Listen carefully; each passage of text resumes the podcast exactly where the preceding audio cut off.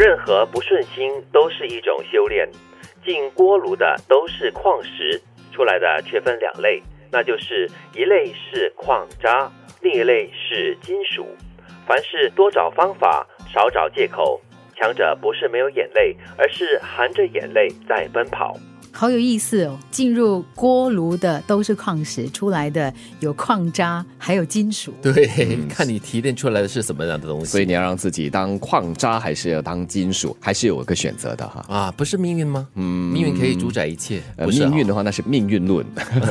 你要主宰你自己的这个，我我觉得这个是你个人的决定嘛， 对, 对吗？其实我蛮喜欢这句话的，就是修炼。我之前有看到马云的一段话，他大概也是讲这样的意思，就是说在生活的过程当中。或者在前进的过程当中，我不一定是那个最好的，我是那个坚持力度最强的、嗯、我比别人多坚持一秒，我可能就是下一个成功的人，坚持两秒我还有更多的机会。我觉得这个心态非常的好、哦、把所有的不顺心都当成是一种修炼，就是来考验你自己的一些耐力啦，你的毅力啦，还有你对待问题跟解决问题的这个决心。嗯，而且这样的一个修炼是一辈子的哈、嗯，就不同的阶段你会碰到不一样的这个考验，所以这次或许你会变矿渣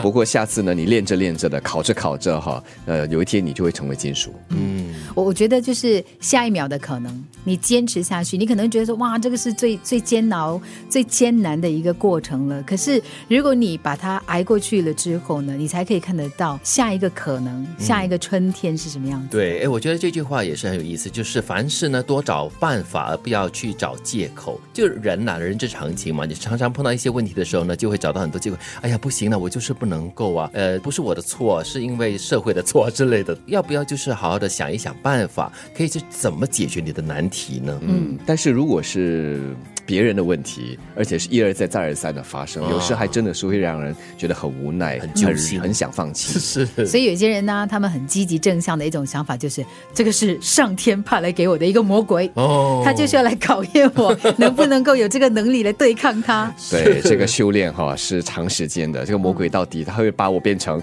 矿渣还是金属, 金属就靠他了。其实他讲修炼的意思就是说呢，他会不断的出现不同的挑战、嗯、可是在这个过程当中，你怎么样样的就是集结自己的内在也好，或外在的那个力量也好，不断的去修复或者修整自己面对的这个阻碍。可能那个前面的道路被挡住了，可是你的目标很清晰，所以你会不断的去想办法突破这些障碍、嗯、而且这个魔鬼我觉得是两面的，它可以是外在的啊，就是发生在我们周边的人事物，更可怕的或者是说其实我们可以抵御过来的，也是我们内心的这只魔鬼。不过我在想哈，就是人最大的一个魔鬼就是借口。我今天今天不能做这件事情，我这个东西做得不好，都是因为他咯，谁咯，因为、嗯呃、这个事情都、呃、对，都是别人是别人, 别人都是外在的因素造成今天的我。当然我不是说他完全不可能，肯定会有一些是来自外来的一些阻碍，可是这些很多时候真的 很, 很容易成为我们的借口、嗯、是给自己找借口，其实就是你心中你我心中最大的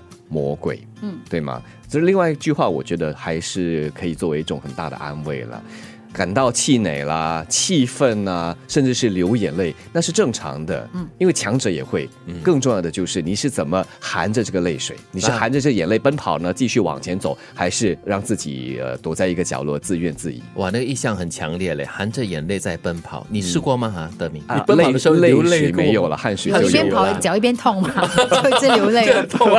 还不至于痛到如此，就是心里就在那边碎碎念，哎呀我干嘛呀，为什么在这边折磨自己，但是还是继续跑这了，忍着忍着就过去了哈，就会跑到终点去了。这样的负面心态或者是想法是难免的，对，只是说你要怎么正视它，你要怎么跨越它。开始为自己找借口，可能就是你面向失败的其中一个最大的元素。任何不顺心都是一种修炼，进锅炉的都是矿石，出来的却分两类，那就是一类是矿渣，另一类是金属。凡事多找方法，少找借口。强者不是没有眼泪，而是含着眼泪在奔跑。